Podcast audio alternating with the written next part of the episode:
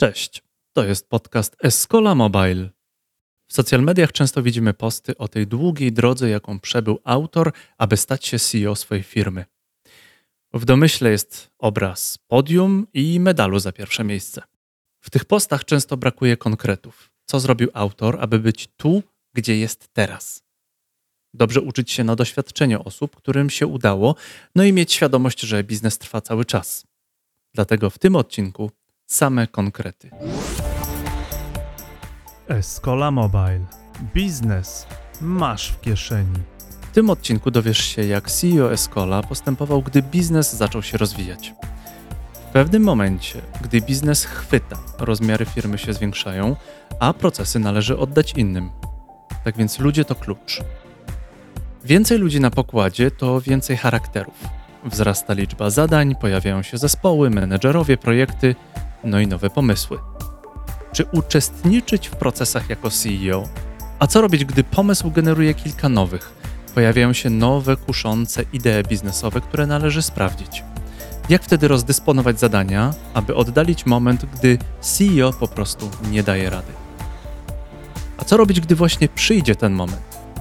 Truizmem są ludzie, tylko jak ich wybierać i co robić, gdy firma staje się korpo?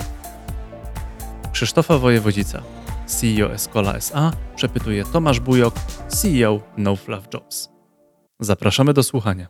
Witam wszystkich bardzo serdecznie w kolejnym odcinku z serii e, Business is not evil. E, dzisiaj porozmawiamy o tym, jaka jest złota recepta na skalowanie biznesu, e, między innymi o tym, jak ustawić procesy, a jakich błędów się wystrzegać. Moim dzisiejszym rozmówcą jest dr Krzysztof Wojewodzic, założyciel oraz CEO firmy Escola SA, software house'u zajmującego się innymi wytwarzaniem aplikacji mobilnych. Witam serdecznie Krzysiek. Cześć Tomasz, witam, hej. E, a ja nazywam się Tomek Bujok, jestem współzałożycielem oraz CEO NoFluff Jobs e, i mam przyjemność poprowadzić dzisiejsze spotkanie.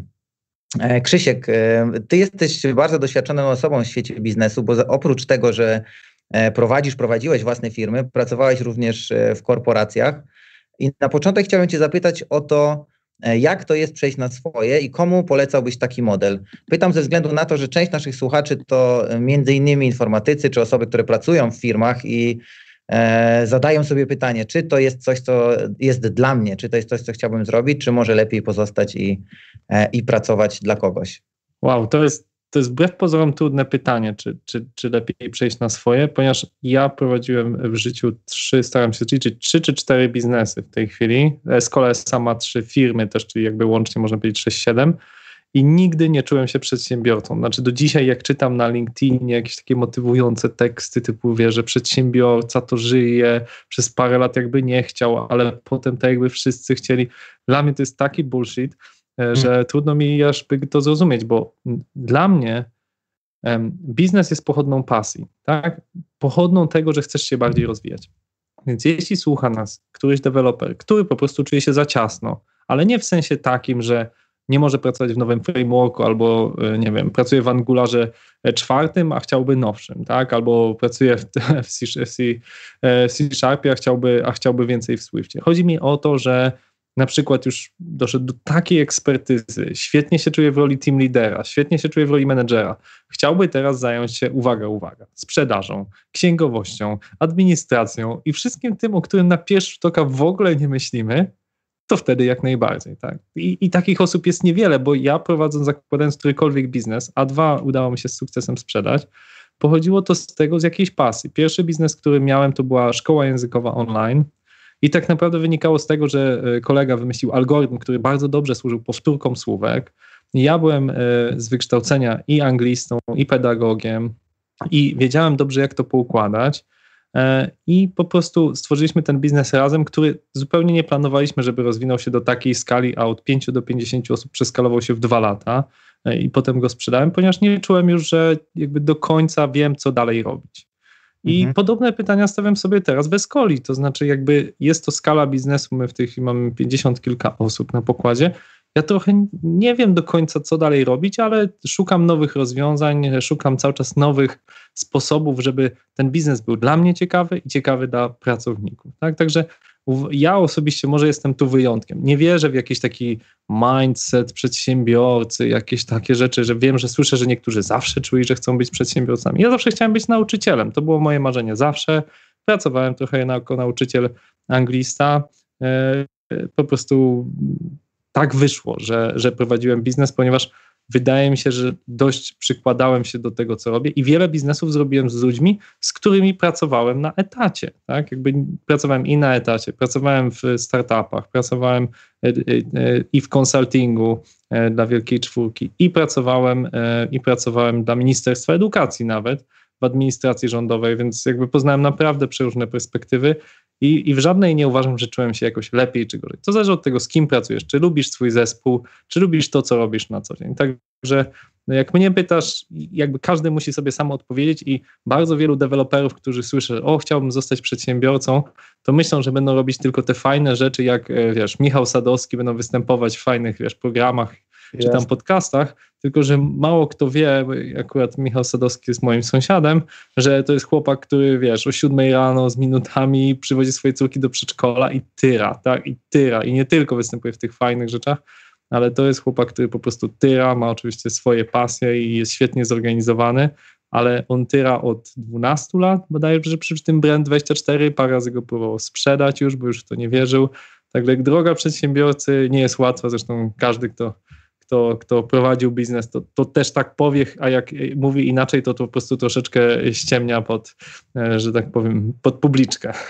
Jasne, jasne, dzięki. Czyli w Twojej sytuacji jakby wynik, ten rozwój strony przedsiębiorcy wynikał w pewien sposób e, naturalnie, tak? Ze znajomości czy z sytuacji e, w konkretnych projektach. A powiedz, czy znalazłeś dotychczas, oczywiście to jest trudne pytanie, czy znalazłeś taki taki antygen czy antypattern e, przedsiębiorcy, to jest tak, jakbyśmy mogli powiedzieć ludziom, na pewno e, to nie jest dla was. E, to, tak, mogę powiedzieć. Jeśli jesteś osobą, która ma słomiany zapał, tak zwany, czyli szybko zwątpi w siebie, to wywalisz się na pierwszym zakręcie.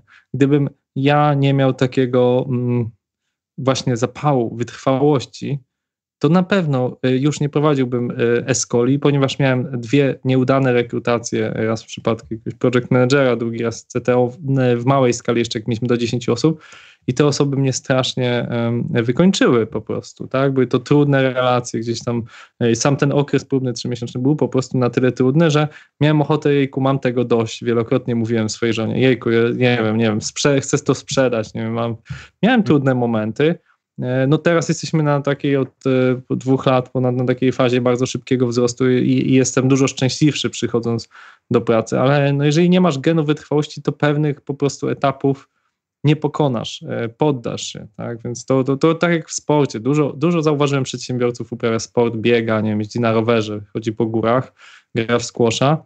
To jest mhm. bardzo podobny gen, tak? Jakby nie jesteś w stanie mieć nawet takich amatorskich efektów, jeżeli nie jesteś w stanie, ok, dzisiaj nie chcę mi się iść na siłownię, czy tam na, biegać, nie, nie chcę mi się, pada deszcz, kurczę, jest nieprzyjemnie, no ale dobra, pójdę, nie, no bo chcę być w formie, chcę, gdzieś tam widzę swój daleki cel, mam swoją wizję i, i to jest moim zdaniem bardzo ważny gen e, dla, dla przedsiębiorcy. Okej, okay, no to zakładamy firmę, wiemy już, że to jest dla nas, zdefiniowaliśmy nasze geny e, w cudzysłowie i wiemy, że to dla nas. E, czujemy, że jest nam ciasno, odnosimy pierwsze sukcesy sprzedażowe, zaczyna, pieniądze zaczynają w jakiś tam sposób płynąć, mm, przychód rośnie. No ale jesteśmy ciągle na etapie garażowym, załóżmy, tak? Czyli, czyli spróbowaliśmy, udało się, jest jakiś market fit. I teraz e, co dalej? Jakie są pierwsze problemy, które napotkamy?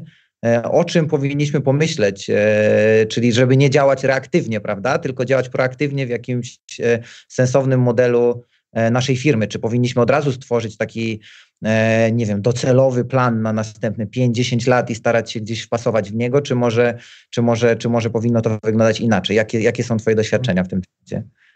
Znaczy, może dwoma, dwa, dwie tutaj e, takie porady zostawię.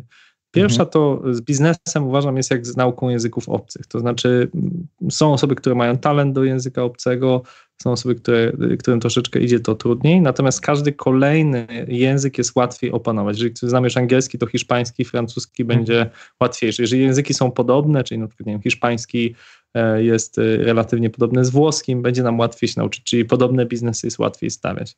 I uważam, że nie trzeba bać się porażki i tego, że faktycznie nie uda nam się, bo ty mówisz product market fit, że biznes się skaluje. No nie, bardzo często tak. przez lata te biznesy idą w taki sposób ślamazarny. E, mówiłem już, że jestem e, sąsiadem z Michałem Sadowskim, ale też po sąsiedzku rozwijana była taka firmka LiveChat. Nie, nie wiem, czy słyszałeś.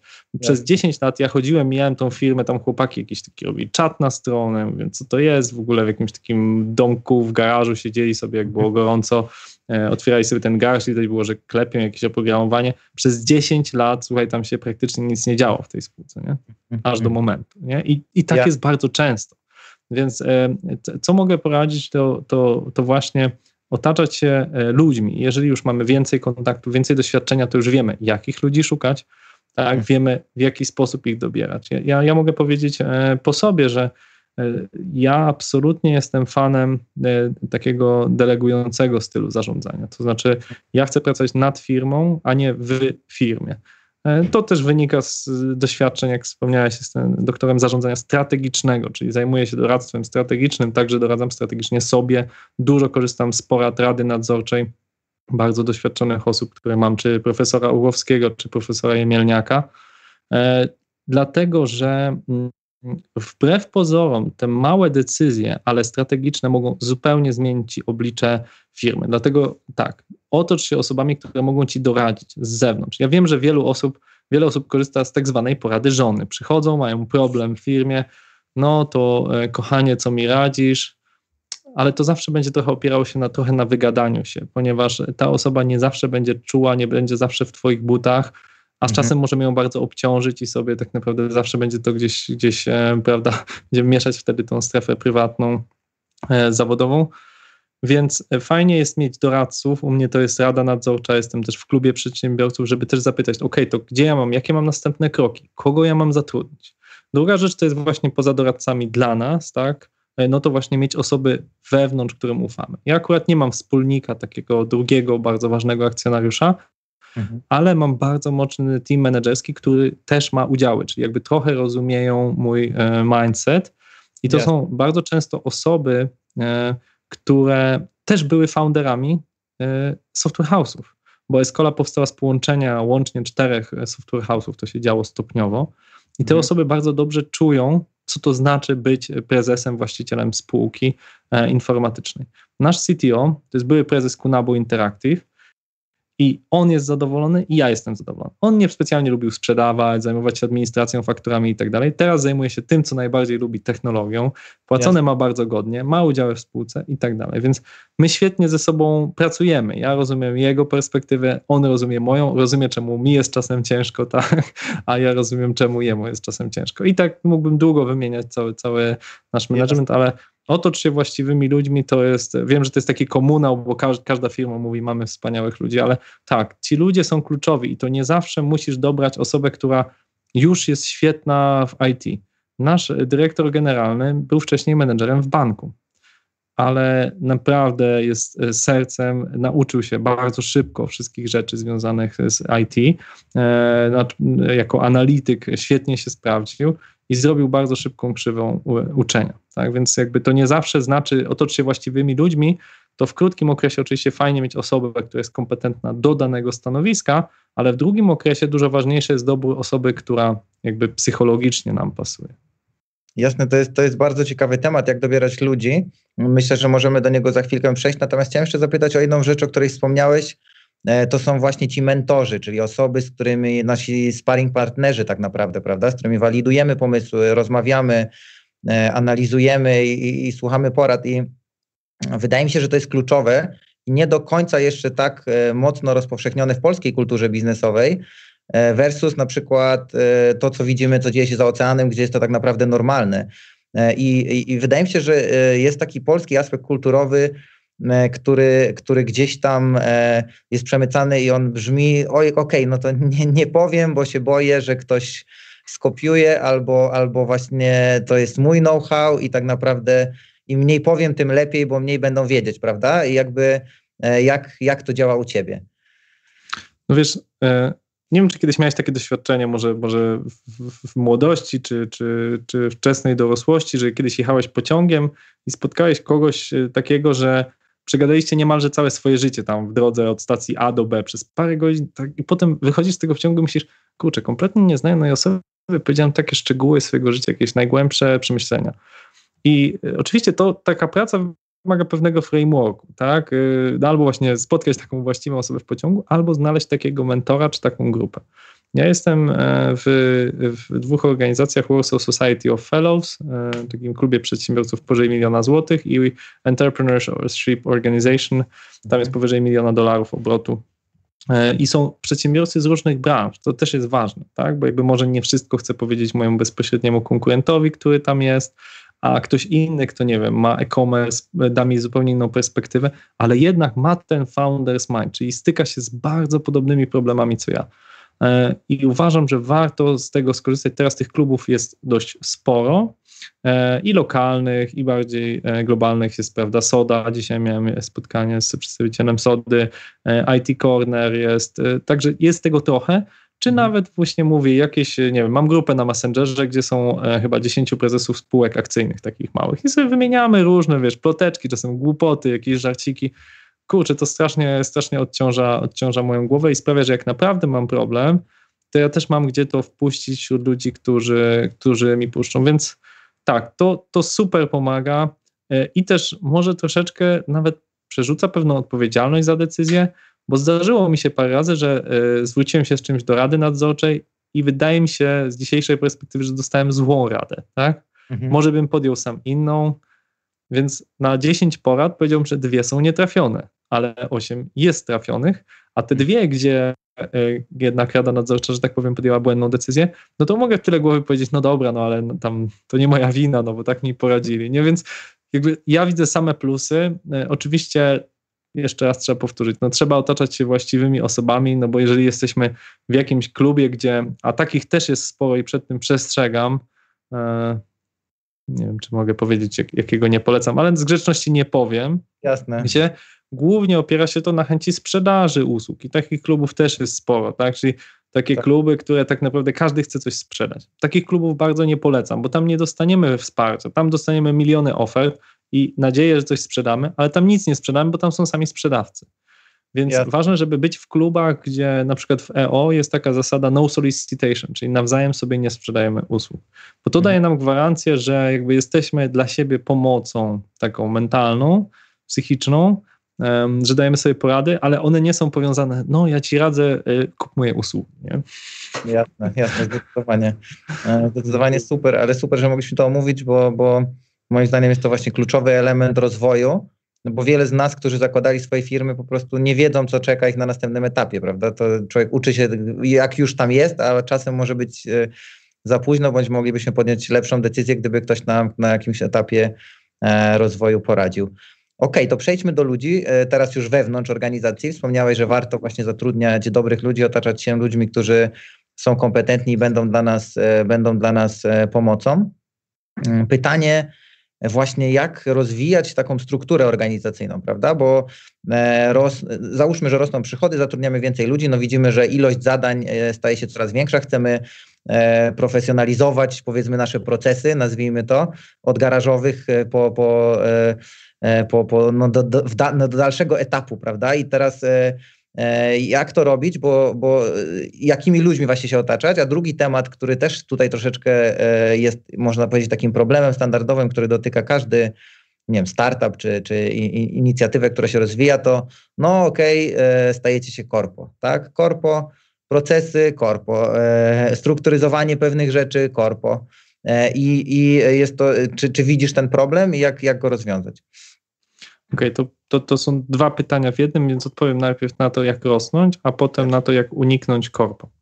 E, pierwsze to mm, ja uważam, że e, o, o, sobie mogę mówić jako prezesie. Ja chcę robić tylko to, co ja muszę robić jako prezes, tak? Czyli no, mhm. Ty jako Tomasz, e, prezes, pewnie chcesz, żeby reprezentował Eskolę inny prezes, czyli jakby podcasty to jest to, co ja muszę robić, tak, w cudzysłowie. Oczywiście mógłbym powiedzieć, że to jest nasz PR manager, no ale pytanie, czy chcielibyście słuchać teraz rozmowy z PR managerem, z kolei, który mówi to, co mu przygotowano, tak, e, więc są rzeczy, które ja muszę robić, muszę, nie wiem, mieć wgląd w ostateczne jakieś tam finanse firmy, tak, ale ja na przykład na konto nie zaglądam praktycznie od założenia spółki, praktycznie nie robię przelewów od praktycznie dnia pierwszego, ponieważ jest to moja trzecia firma, wiedziałem, że tego nie chcę robić, nie lubię tego tam zaglądać na to konto i tak dalej, więc podjąłem kilka decyzji. Pierwsza to, że robimy rundę inwestycyjną, podzielę się ryzykiem sukcesu, jak i porażki z szerszym gronem, więc mieliśmy zapewnione finansowanie od początku.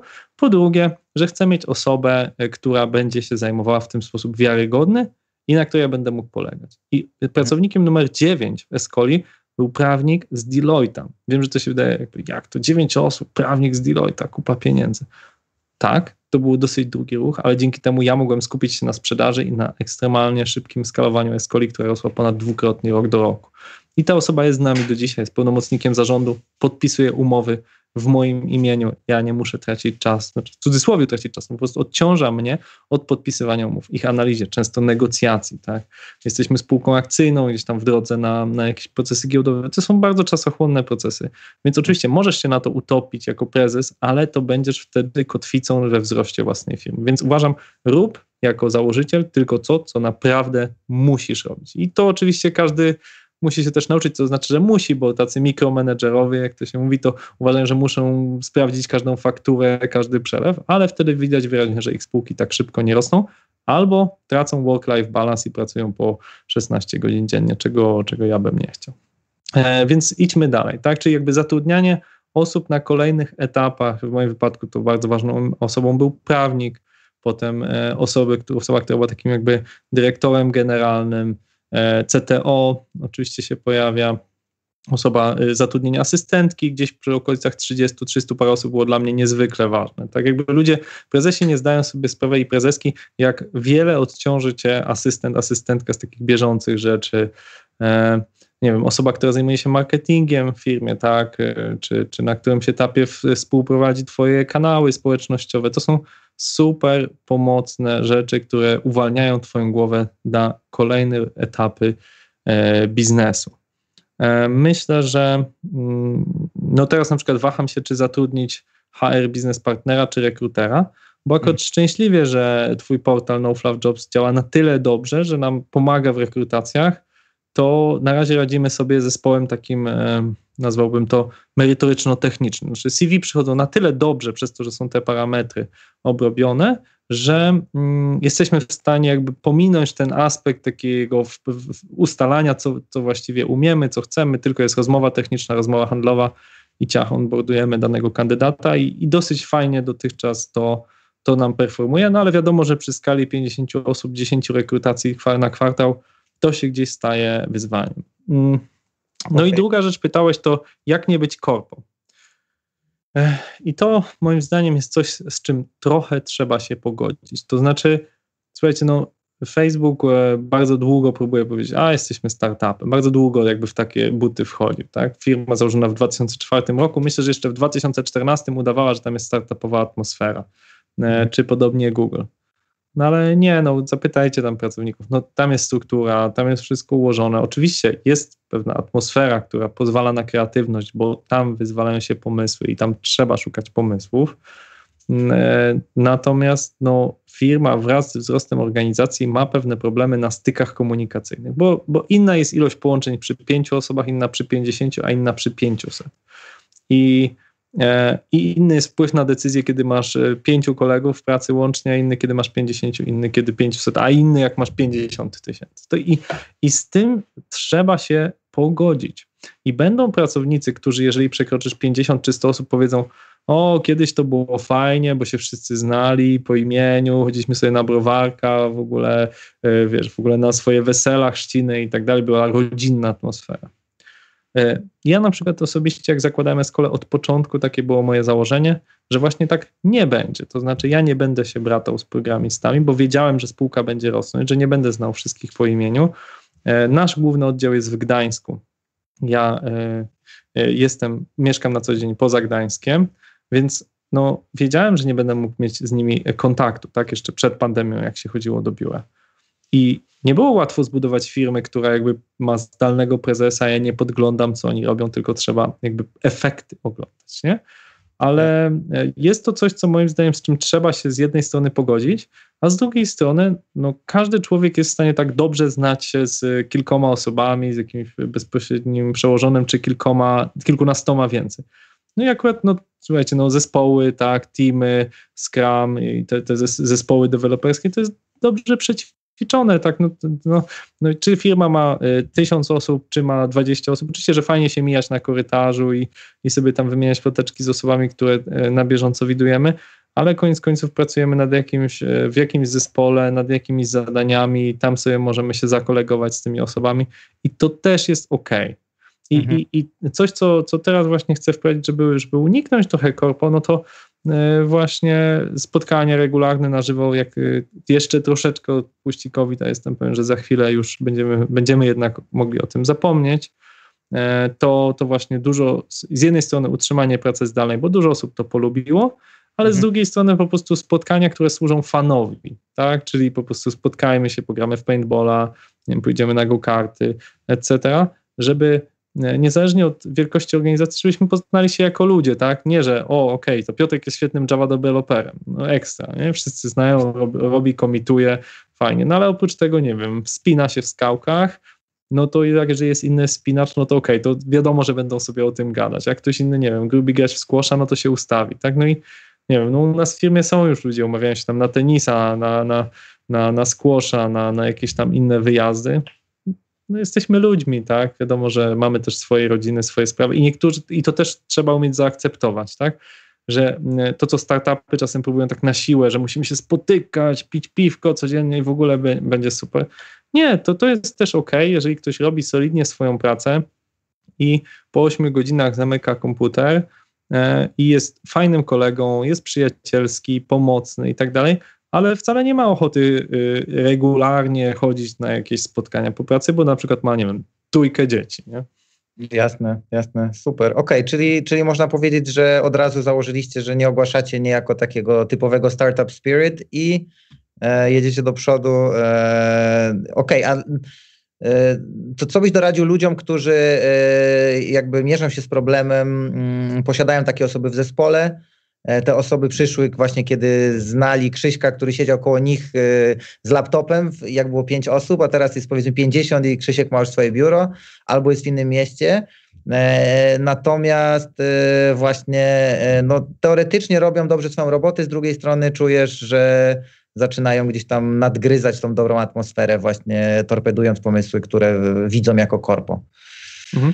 To tak, po, po, pierwsze z rzeczy szczegółowych, znaczy jeżeli prezes jakby bardzo szybko zamyka się w swoim biurze i tam się oddziela od swoich pracowników, to, to to nie jest. Znaczy ja nie spotykam się z pracownikami, bo jestem w innym mieście, natomiast jak przyjeżdżam czy do naszego biura w Gdańsku, czy w Warszawie, to jestem do tego stopnia w tym biurze, że bardzo często w nim śpię. To znaczy jakby śpię albo, nie wiem, wizytuję kogoś z managementu i nie, nie idę do hotelu potem i, i tak dalej. Jakby jestem już tam na 100%, siedzę e, ręka w rękę z wszystkimi, patrzę, zagaduję, gadamy sobie, nie wiem, o, o, polityce, no, popolitykujemy sobie, bo zawsze sobie dobrze ponarzekać na sprawy polityczne w tym kraju tak? Tak, i tak, tak dalej. Więc jakby to jest normalne, tak? Jest, jesteśmy ludźmi. Natomiast druga rzecz, no jeżeli ludzie jakby czują, że kiedyś było 5 osób i było fajnie, a teraz jest 50, no cóż, w większości firm ludzie doceniają wzrost. Mówię też po Escoli, tak? Ludzie było 5 osób, była jakaś niepewność, ojej, nie ma projektów, jest ławeczka, teraz jest 50, jest pełne obłożenie, pensje rosną, no więc ludzie raczej są zadowoleni w takiej sytuacji. Oczywiście nie umiem odpowiedzieć, co będzie, jak będzie u nas osób 500, że faktycznie e, zaczną się jakieś takie, e, takie pytania, tak, że może za, za, za dużo się nas zrobiło, że nie ma atmosfery. No cóż, nie jesteś w stanie utrzymać na siłę. Od nas w ostatnie trzy lata odeszło trzech programistów łącznie, czyli uważam, że dosyć jest y, dobra atmosfera, że ludzie chcą zostawać. Mamy bardzo fajne szkolenia w piątki dla, dla programistów zawsze, niezależnie jakie jest obłożenie w projektach. Piątki są świetne, są święte jest tam zawsze jakieś szkolenie organizowane przez CTO i, i kolejne osoby rotacyjnie prowadzą. Zresztą można posłuchać też tam na internecie, puszczamy y, te relacje z tego. Mhm. I, i, I to jest, uważam, coś, co buduje dobrą atmosferę nawet większej firmy. A jeżeli ktoś nie może się pogodzić z tym, że już firma urosła i coś, no cóż, nie wszyscy muszą z nami pracować całe życie. Jakby to nie jest obowiązek. Nie chcesz iść do pięciosłej firmy, załóż sobie firmę z kolegami. I właśnie jedno z odejść mieliśmy tak, że, że jeden z programistów stwierdził, no ja bym chciał taki mały software house'ik mieć swój. Od razu zapytaliśmy, czy moglibyśmy e, kupić, bo my bardzo chętnie kupujemy software house'y. No nie powiedzieli, że nie, że ładnie chcieliby właśnie tam w trzech kolegów. Nie ma sprawy, słuchaj, jeżeli to ci odpowiada, to, e, to na pewno gdzieś tam będziemy miło współpracować. Super. E, przejdźmy do kilku pytań tutaj od naszych widzów. Pierwsze pytanie, co jest najtrudniejszą działką do ogarniania przez CEO w branży technologicznej? I tutaj ktoś podaje e, już konkrety. HR, księgowość, marketing i tym podobne. Co dla mhm. Ciebie było trudne? Bardzo dobre pytanie, ale to bardzo zależy od osoby. Ja uważam, że każdy powinien budować na swoich mocnych stronach. Bo faktycznie CEO to jest taka osoba, która jest jak pająk po prostu w ośmiu działkach rozciągnięta. E, I, i, I, do każdej, moim zdaniem, w której nie czujemy się dobrze, powinniśmy starać się zatrudnić osobę lepszą od siebie. Ja wiem, że to kolejny komunał, zatrudniaj lepszych od siebie, ale tak, do tego trzeba dążyć. E, moja asystentka jest jednocześnie księgową e, z wykształcenia i prowadzi naszą księgowość. I to jest super pomoc tą, ta księgowa jest sprawdzana przez naszego prawnika, tego co wspomniałem wcześniej, który sprawdza jej pracę. Oboje są bardzo dokładni, bardzo skrupulatni, mają dużo lepsze spojrzenie na te liczby, na sprawy administracyjne, które trzeba składać do urzędów. Mhm. Więc czemu ja miałbym się tym zajmować? Ja tylko dostaję raz na dwa tygodnie jakiś tam zebrany Excel, czy wszystko idzie w dobrą stronę i zazwyczaj słucham na tym spotkaniu, bo dyrektor generalny tam referuje, a ja po prostu kiwam głową. I to jest dla mnie niesamowity komfort, bo ja nie będę mówił, że ja ani chcę to robić, ani robię to dobrze. Jeżeli chodzi, e, tutaj padło e, HR-y, to zazwyczaj ja jestem osobą, która mówi tak, zatrudniajmy, chociaż jest to na poziomie strategicznym. Jeżeli chodzi o marketing, to faktycznie ja jestem głównym marketingowcem i PR-owcem, bo w tym wydaje mi się dobrze się odnajduje. Nasza obecność tutaj jest nieprzypadkowa. E, mhm. Ja lubię rozmawiać z ludźmi, lubię być na wizji, E, świetnie się czuję, prowadzę swój podcast Escola Mobile, chyba już 70 odcinków nagraliśmy ze świetnymi gośćmi, więc w tym się czuję dobrze, to mi sprawia przyjemność. Nawet mówiłem wielokrotnie, że jak już miałem tak że e, nie wiem, już, już taki jakiś dołek, nie, tak jak wspomnieliśmy, to mówię, no to jakbym miał już nic nie robić w tej skoli, tak jakby, nie wiem, to sprzedał, to jedyne, co bym sobie zostawił, to właśnie te podcasty, bo to mi jest taki czysty fan. Dzisiaj są moje urodziny i ja się chętnie z tobą spotykam, żeby podcast e, porozmawiać z tobą, bo to jest dla mnie po prostu czysta przyjemność, nie? To wyprzedziłeś naszą niespodziankę, ale już przy okazji możemy w tej sytuacji złożyć, złożyć najserdeczniejsze życzenia. 18 urodziny po raz kolejny, także wszystkiego, wszystkiego najlepszego Krzysiek. Super. Eee, drugie pytanie. Jak nakreślić wizję i misję firmy, żeby wyróżnić się z tłumu? Myślę, bardzo, bardzo sensowne pytanie. Bardzo sensowne i, i, i dla mnie niezwykle trudne. Jak wspomniałem, mam doktorat zarządzania strategicznego, czyli zrobiłem kursy, kilka z nich e, takich w trybie MOOC, że tam tysiące osób wzięły w tym udział, takie bez, bestsellerowe kursy o właśnie zarządzaniu, strategic management, jak wpiszecie i plus wojewodzic, to znajdziecie na, na, naprawdę znane kursy napisałem na ten temat.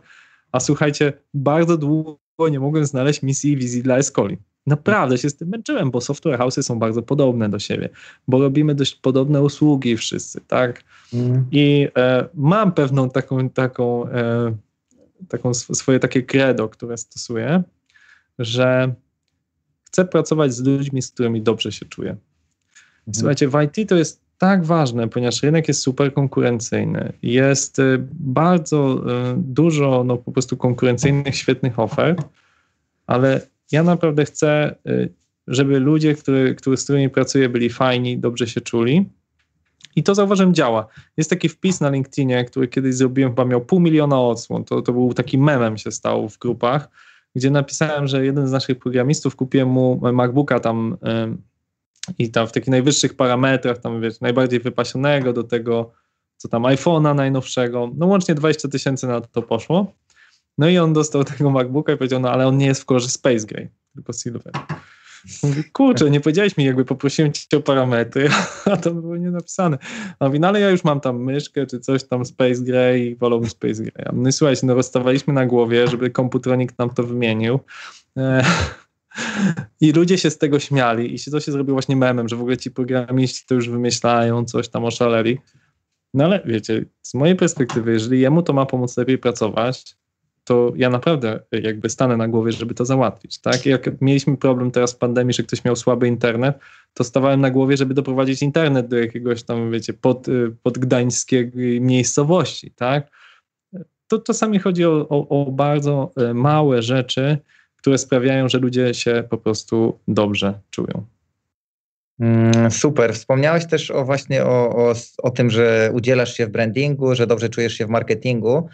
E, I teraz chciałem właśnie dotknąć tematu, e, który zwie się prywatność foundera, prywatność CEO i e, jasne i ciemne strony w ogóle bycia CEO, bo oczywiście wspominamy tutaj o, o, o tych wszystkich rzeczach merytorycznych, prawda, ale jest też jakiś aspekt prywatny, z jednej strony właśnie no, obciążenie i, i teraz pewnie każdemu różne rzeczy ciążą bardziej. Natomiast co jest dla ciebie taką e, najciemniejszą stroną, czyli z czym miałeś naj, naj, największy problem, czy może jeżeli byś sobie stworzył takie, taką listę plusów i minusów, to co byłoby, co byłoby tymi naj, największymi minusami? Mhm. To jest, to jest faktycznie temat, którym trzeba umieć zarządzić, tak? Bo można się zaangażować i faktycznie, jeżeli prowadzisz taki tak, tak zwany personal branding, dbasz o swoją markę mhm. osobistą, udzielasz się. Ja udzielam się praktycznie codziennie, tak? E, e, coś wrzucam najczęściej jakieś urywki ze swoich podcastów na, na media społecznościowe. No to są takie mm, dwa zagrożenia. Pierwsza, no atakują cię jacyś różni oferenci, czy prośby o jakieś wsparcie charytatywne, czy jakieś inne rzeczy.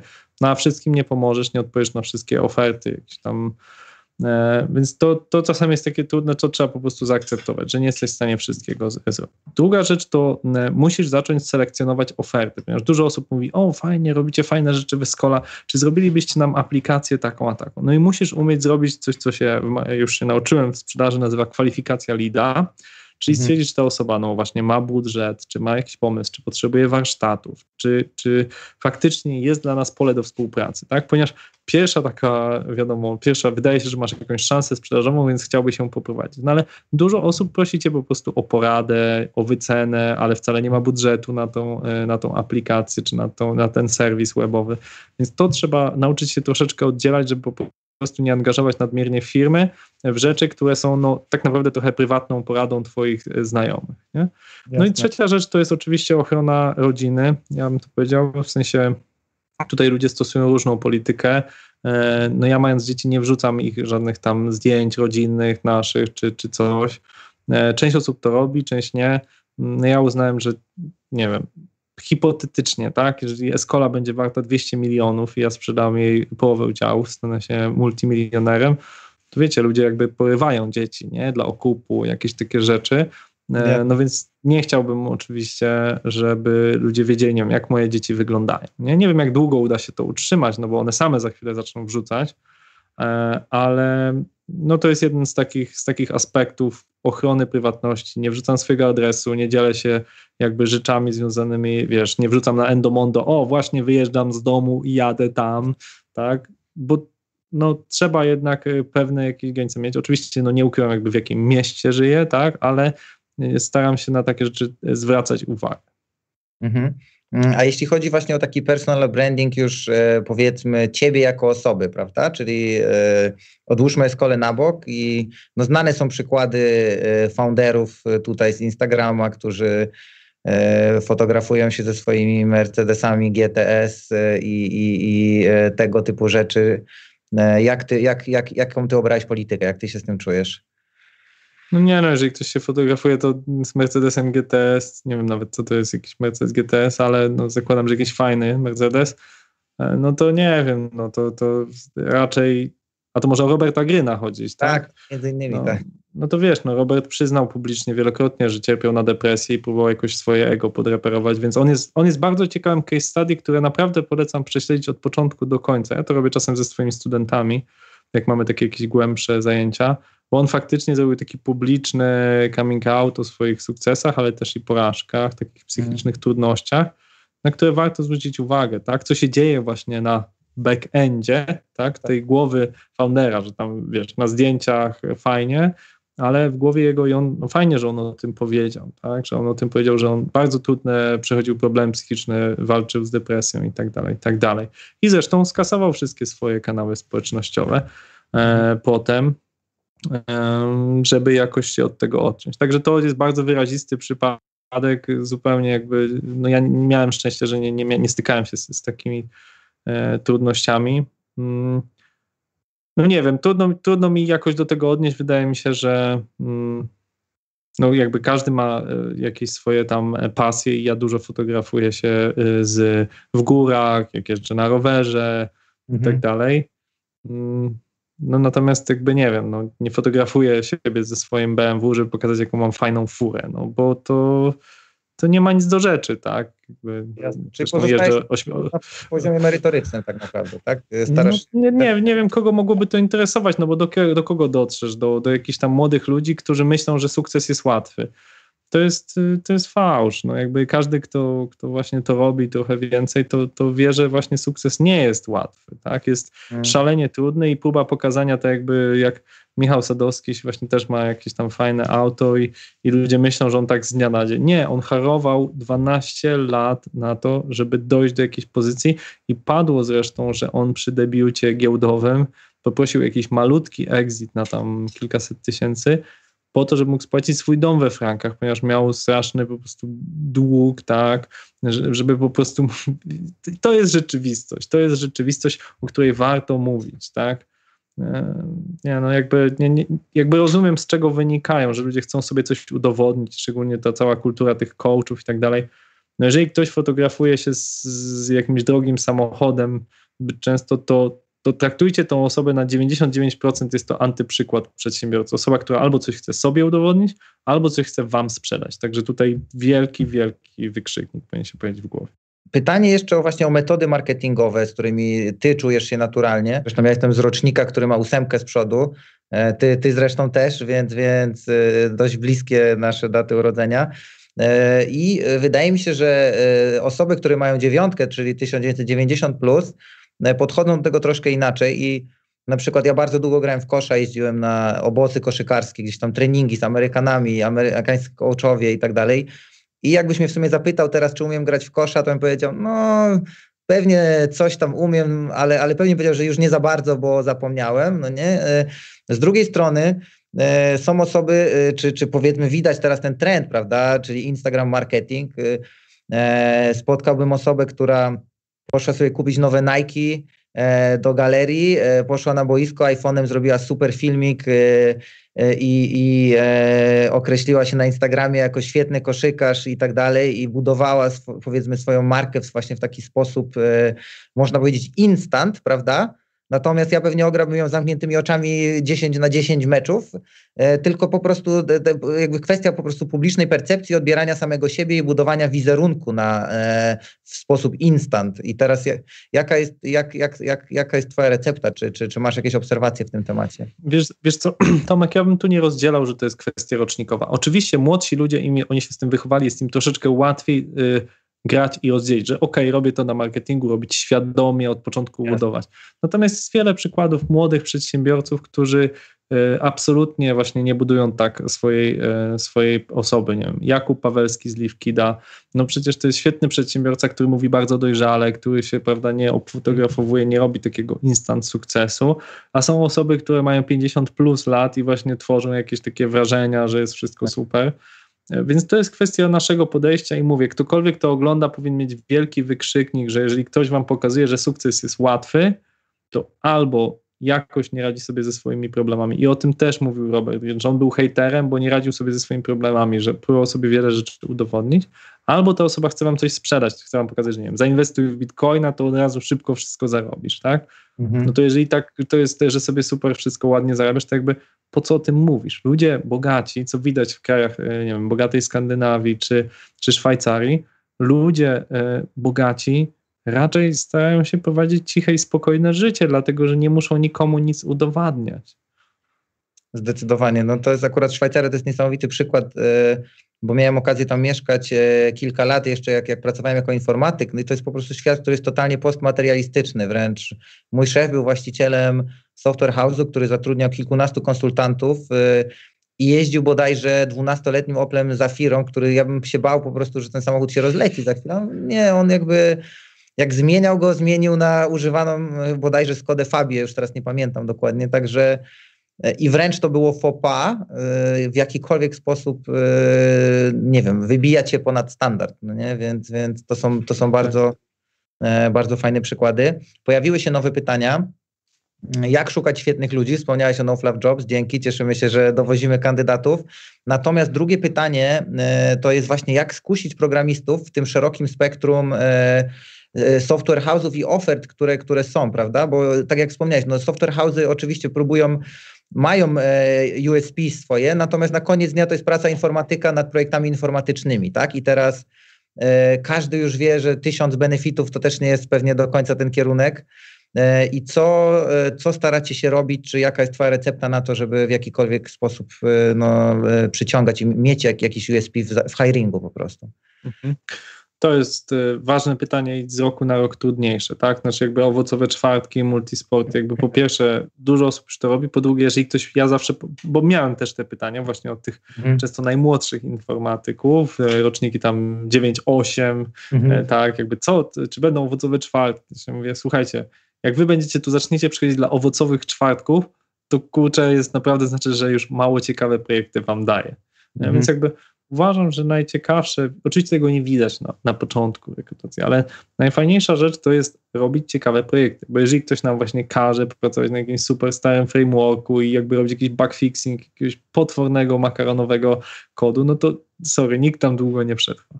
Oczywiście nie każda firma może robić tylko nowe projekty, jakieś arcy ciekawe, prawda, blockchain, IoT um, i w ogóle jakieś mixed reality w jednym, tak? Mhm. E, robimy różne projekty informatyczne, natomiast można je właśnie organizować w ciekawy sposób.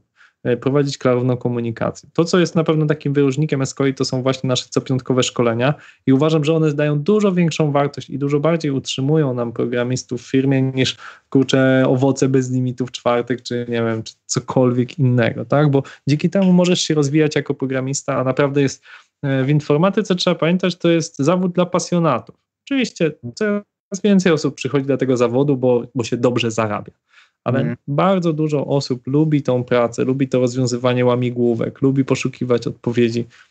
I to, że możemy się wzajemnie od siebie uczyć i naprawdę poświęcamy na to czas, bo wiadomo, że to są godziny, które my nie, nie, nie możemy za nie skasować klienta, są niebilowalne, tak? Mhm. ale dajemy to po to, żeby właśnie ludzie się naprawdę dobrze czuli. Mówię, możecie poszukać w Escola DevTalks, tak, jakby jakie są tam tematy szkoleń.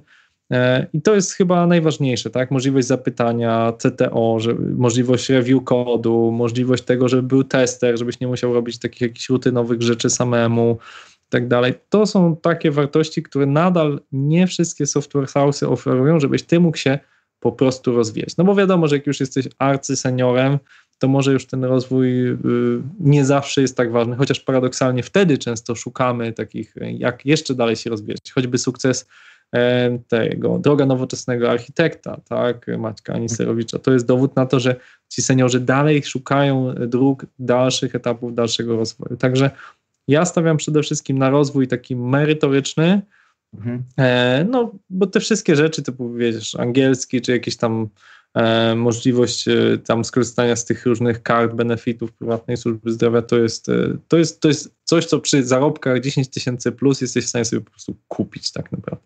Ale mamy jeszcze jedną rzecz, którą wprowadziliśmy od pandemii, i to jest możliwość bezpłatnych konsultacji psychologicznych. To znaczy, wiesz, różne są momenty. Może teraz już jest trochę cieplej, idzie lato, więc się czujemy troszeczkę lepiej, Natomiast no, niech rzuci kamieniem, kto nie miał chociaż chwili takiego Jezus, już mam tak dość tej pandemii, już naprawdę chciałbym wyjść w domu, już naprawdę źle się czuję, już mam dość, nie? Kto, nie wiem, albo nie wiem, nie, nie, nie wiem, nie napił się z kimś przez Zooma po prostu, bo miał po prostu dość tego wszystkiego. I, hmm. e, i wprowadziliśmy coś takiego, że, że można pogadać, e, u nas jest konsultant i ten konsultant, który się zajmuje właśnie pracą zdalną, Rafał Ferber, i on e, wtedy może wskazać też, jeżeli chce ktoś jakiejś głębszej rozmowy, czy o karierze, czy takiej stricte psychologicznej. Ja wtedy nie wiem, do kogo on kieruje, nie wiem, jakby jakie tematy. Ja dostaję od niego fakturę i, e, i ją opłacam. I to jest piękny model, który polecam też swoim konkurentom, też software house'om. Dbajcie o to zdrowie psychiczne naszych e, kochanych deweloperów, testerów, project managerów, bo no bo wiecie, no ta pandemia, która trwa, ten lockdown, który trwał tydzień, trwa już rok, no i no, mało znam osób, które nie miały takiego momentu, Boże, niech to się wreszcie skończy. Krzyśku, podsumowując, błędy, które popełniłeś i rzeczy, których, które byś zmienił, e, wiedząc teraz, kiedy mógłbyś cofnąć czas w swoich, swoich biznesach, w swoich firmach, które prowadziłeś, e, jakie tipy mógłbyś dać osobom, które, które, które zakładają swoje biznesy, żeby, żeby po prostu się ich wystrzegali? Mhm. E, może tak, jeżeli chodzi o cofnięcie czasu, to wiem, że to truizm, ale e, no, relatywnie uważam, że dzięki tym błędom relatywnie niskim kosztem się pewnych rzeczy nauczyłem, tak? Bo gdybym dzisiaj popełnił takie błędy, jak popełnił mając 10 deweloperów, to byłyby one znacznie, znacznie kosztowniejsze. Więc czasami nie, nie warto się bać błędów. Pierwsza rzecz, którą bardzo polecam, to jednak organizacja jakiejś poduszki finansowej, bo coś, co szczególnie w początkowym etapie nas bardzo stresuje, to życie od pierwszego do pierwszego i tak dalej. Myśmy skorzystali akurat z crowdfundingu udziałowego, mamy 300 ponad akcjonariuszy, którzy jakieś tam pojedyncze akcje, czasami większe pakiety kupili i dali nam możliwość też y, rozruchu, są naszymi ambasadorami i pozwalają nam teraz płynniej wejść y, na, na rynek kapitałowy, na giełdę, jeśli, jeśli tego E, jeśli na to się zdecydujemy. Także finanse to jest coś, co wydaje mi się bardzo stresuje founderów, a w drugiej kolejności może stresować i, i, i wszystkich pozostałych. E, druga rzecz to jest oczywiście rekrutacja i tu jest takie powiedzenie, które stosuje no, zatrudniaj wolno, zwalniaj szybko, tak? Czyli mhm. Jak czujemy, że coś się dzieje nie tak, a wiele osób mi w tych klubach przedsiębiorców mówi, kurczę, nie wiem, chyba powinienem zwolnić tą osobę, ale się zastanawiam, no bo przecież ta osoba tyle lat u nas pracuje, albo właśnie dopiero co została zatrudniona, dajmy jej szansę. Jeżeli już których raz tak czujesz, to zadaj sobie jedno pytanie. Jeśli by ta osoba do ciebie przyszła i powiedziała, wiesz co, chcę cię zwolnić, to czy zatrzymywałbyś tą osobę? Czy powiedziałbyś, no dobrze, to, to idź, powodzenia. Nie? Jeżeli odpowiadasz tak na to pytanie, tak, idź, jakby dajesz tej osobie pójść na, na now, now, nowo, nowe miejsce pracy, to znaczy, że absolutnie powinieneś pomyśleć o zwolnieniu tej osoby. I bardzo często to przeciągaliśmy i ja też to często y, przeciągałem, że y, ktoś nie czuł naszej kultury organizacyjnej albo po prostu nie dowoził zupełnie, a myśmy zwlekali tutaj z decyzją o, o tym. Tak, to nie pamiętam jakichś takich poważniejszych błędów. To prawie zawsze chodziło właśnie o ludzi albo o kwestie właśnie taki, takiego, takie finansowe. Wiem, że wielu, wielu, wielu osób to stresuje. Mm, super Krzyśku, bardzo serdecznie Ci dziękuję za dzisiejszą rozmowę. Była dla mnie niesamowita przyjemność i też poznać Twój punkt widzenia na, na prowadzenie biznesu i rozwój firmy. E, moim dzisiejszym gościem był e, dr Krzysztof Wojewodzi, CEO firmy Escola SA. E, bardzo, bardzo serdecznie Ci dziękuję i pozdrawiam Cię serdecznie. Życzę wszelkich sukcesów w rozwoju. Dzięki. Escola Mobile. Biznes masz w kieszeni. Dziękujemy za Twój czas i za to, że spędziłeś go z nami. Jeśli w tym podcaście jest coś, co Cię zainspirowało, co dało Ci wiedzę, podziel się tym podcastem z innymi. Udostępnij go na Facebooku, LinkedInie, Twitterze. Opowiedz o nim swoim znajomym. Być może w Twoim otoczeniu jest ktoś, kto może skorzystać na wiedzy, którą przekazujemy w Escola Mobile. Nasz hashtag to dzielimy się wiedzą, a wiedza, którą się dzielisz, zawsze wzrasta. Dlatego będzie nam niezwykle miło, jeżeli wejdziesz na iTunes bądź do jakiejkolwiek aplikacji podcastowej, klikniesz follow i dasz nam 5 gwiazdek i fajny opis. Im więcej takich opisów, im więcej ocen, tym bardziej kochają nas algorytmy aplikacji podcastowych i wtedy właśnie dzięki Tobie podcast pokazywany jest w wyszukiwaniu większej liczby osób. Czyli pomagasz nam dzielić się wiedzą. To był 69. odcinek podcastu Escola Mobile. Krzysztof Wojewodzic był goszczony przez Tomasza Bujoka, CEO No Fluff Jobs. Do usłyszenia.